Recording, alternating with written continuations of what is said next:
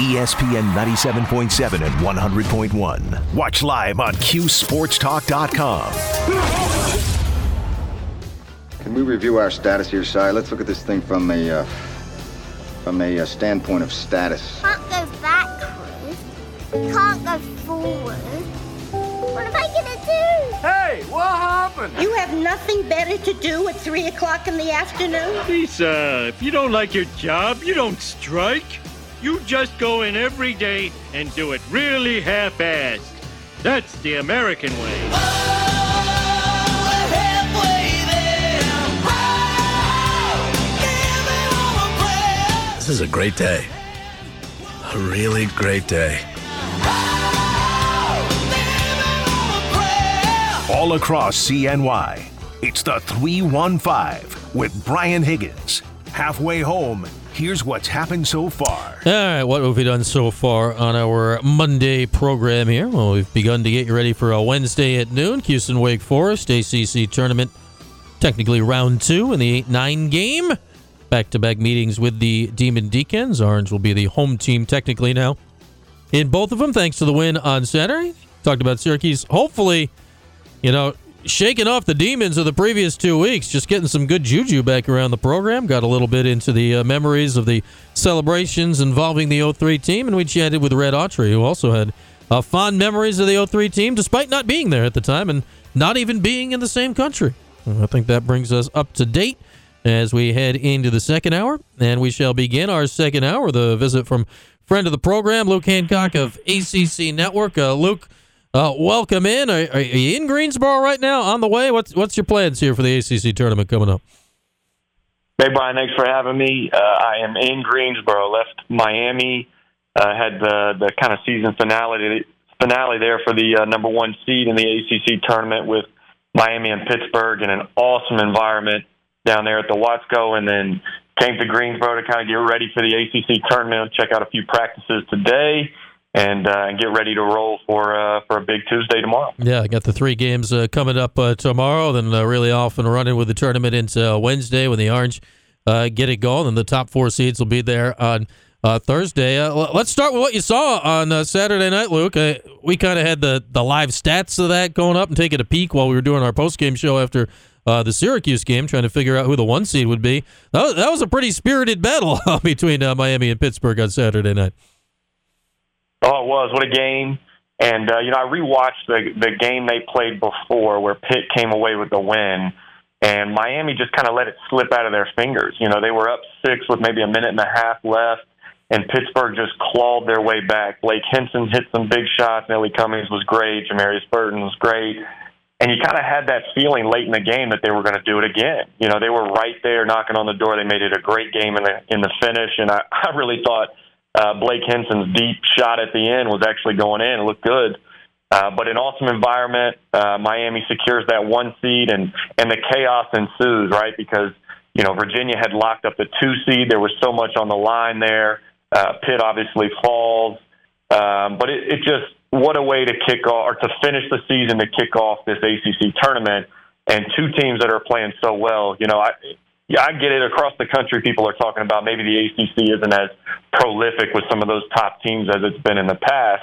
But to me, there are so many teams that can win this ACC tournament that it's going to be electric right from the jump, right from tomorrow, from the very first game.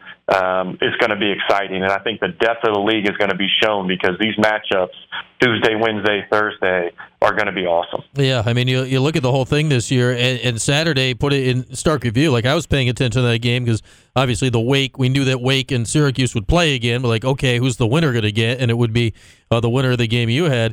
I didn't quite realize that Pitt was going to slip as low as they did, all the way down to the 5 seed by losing with tiebreakers. And that tells you, right, Luke, how tight this league is. Like, in most years, it's like, okay, either Duke or Carolina, or in recent years, Virginia. Like, one of them is, gone and locked up this thing, and then, everyone else is fighting behind them. Like, it is pandemonium at the top of the league this year.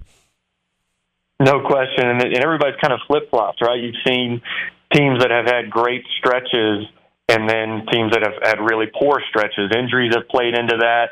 Everybody's dealing with different things, but Carolina starts at 1. Obviously, they've fallen. Duke's looked like the best team in the conference for a time. Certainly Clemson, Pittsburgh. Virginia, like you mentioned, Miami securing the one seed. So I think really 1 through probably 9, maybe even going further than that to 10, because Boston College has been really good with that upset win over Virginia late. Virginia Tech, a team last year who went on an incredible run to be able to hang a banner and win an ACC championship. So there's a ton of teams that can make a run. But you're right, the craziness to go from playing for the 1 seed to fall all the way to 5 is just unbelievable. And again, you know, that shows you how much fun this tournament's going to be, how competitive it's going to be.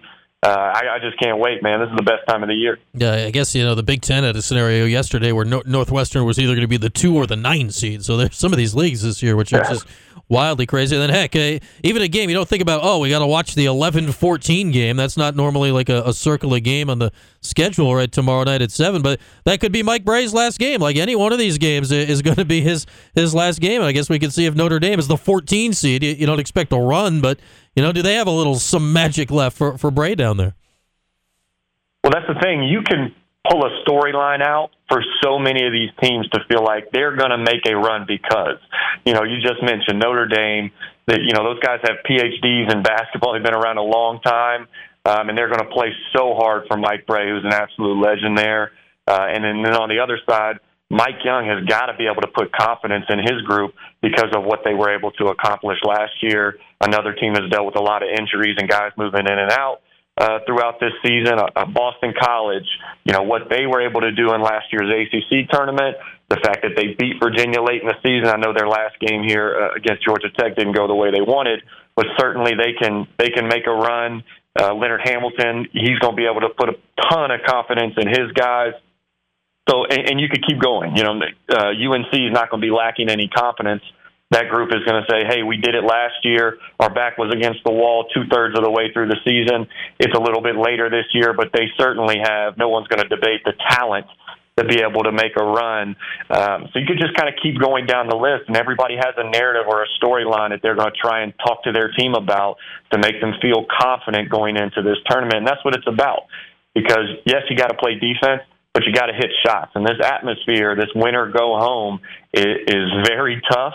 But whoever is going to kind of rise to the occasion, you can certainly make a run. You can upset teams, and you can change your fortunes for what comes after the ACC tournament, certainly. Yeah, I mean, it certainly feels very much like a year, and this is not usually the case with these major conference tournaments where the auto bid might be a thing that actually matters as part of who's going to win this thing going forward. Luke Hancock is our guest of ACC Network. And, Luke, I don't know if I would have ever said the auto bid matters going forward for a school that is the 3 seed in the ACC tournament. But looking at Joe Lunardi's bracketology right now, and Clemson is closed strong, and they've been outstanding here of late, but they're not in his Final 68 right now. They're sitting as the 3 seed. How important is this week for Clemson?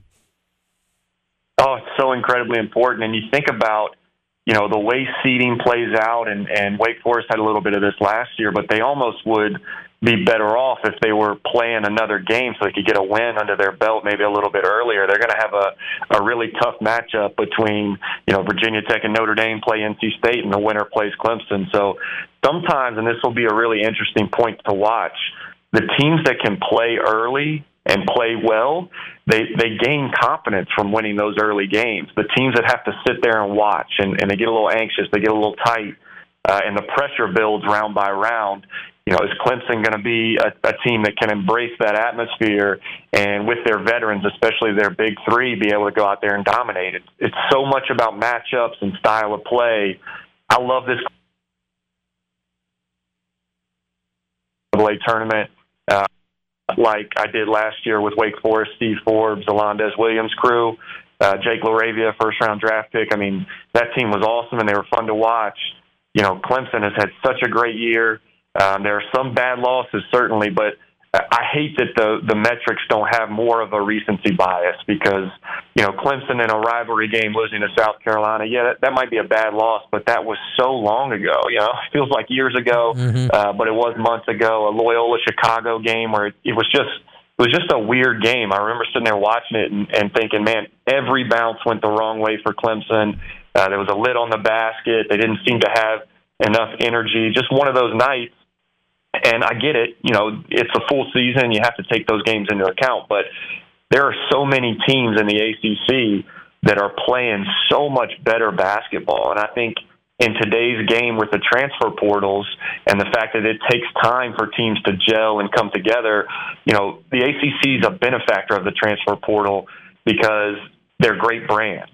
But it takes time to get your teams to gel and come together and be playing your best basketball. So I feel like the ACC is getting penalized a little bit, but the product at the end, just like what we saw in the NCAA tournament last year, is a premium, right? It's a conference that's won something like 8 out of the last 21 national championships, and those brands haven't gone anywhere. I know, you know, the Louisvilles and the Florida States and the Notre Dames having rough years, but this is probably some of the best depth we've seen in some time from the ACC. Yeah, talk about portal, like the top 5 seeds, you know, Miami, Virginia, Clemson, Pitt. Only Duke is the real team on there that hasn't had significant benefit from the portal this year and getting to where they got. And same with Wake Forest. It'll be Syracuse's opponent coming up. We got my first real look at Tyree Appleby this last game. I realized that Syracuse won the game. That dude's electric. He was also electric in his turnovers. He had 7 turnovers, but man, you couldn't take your eyes off this guy. He was phenomenal to watch out there.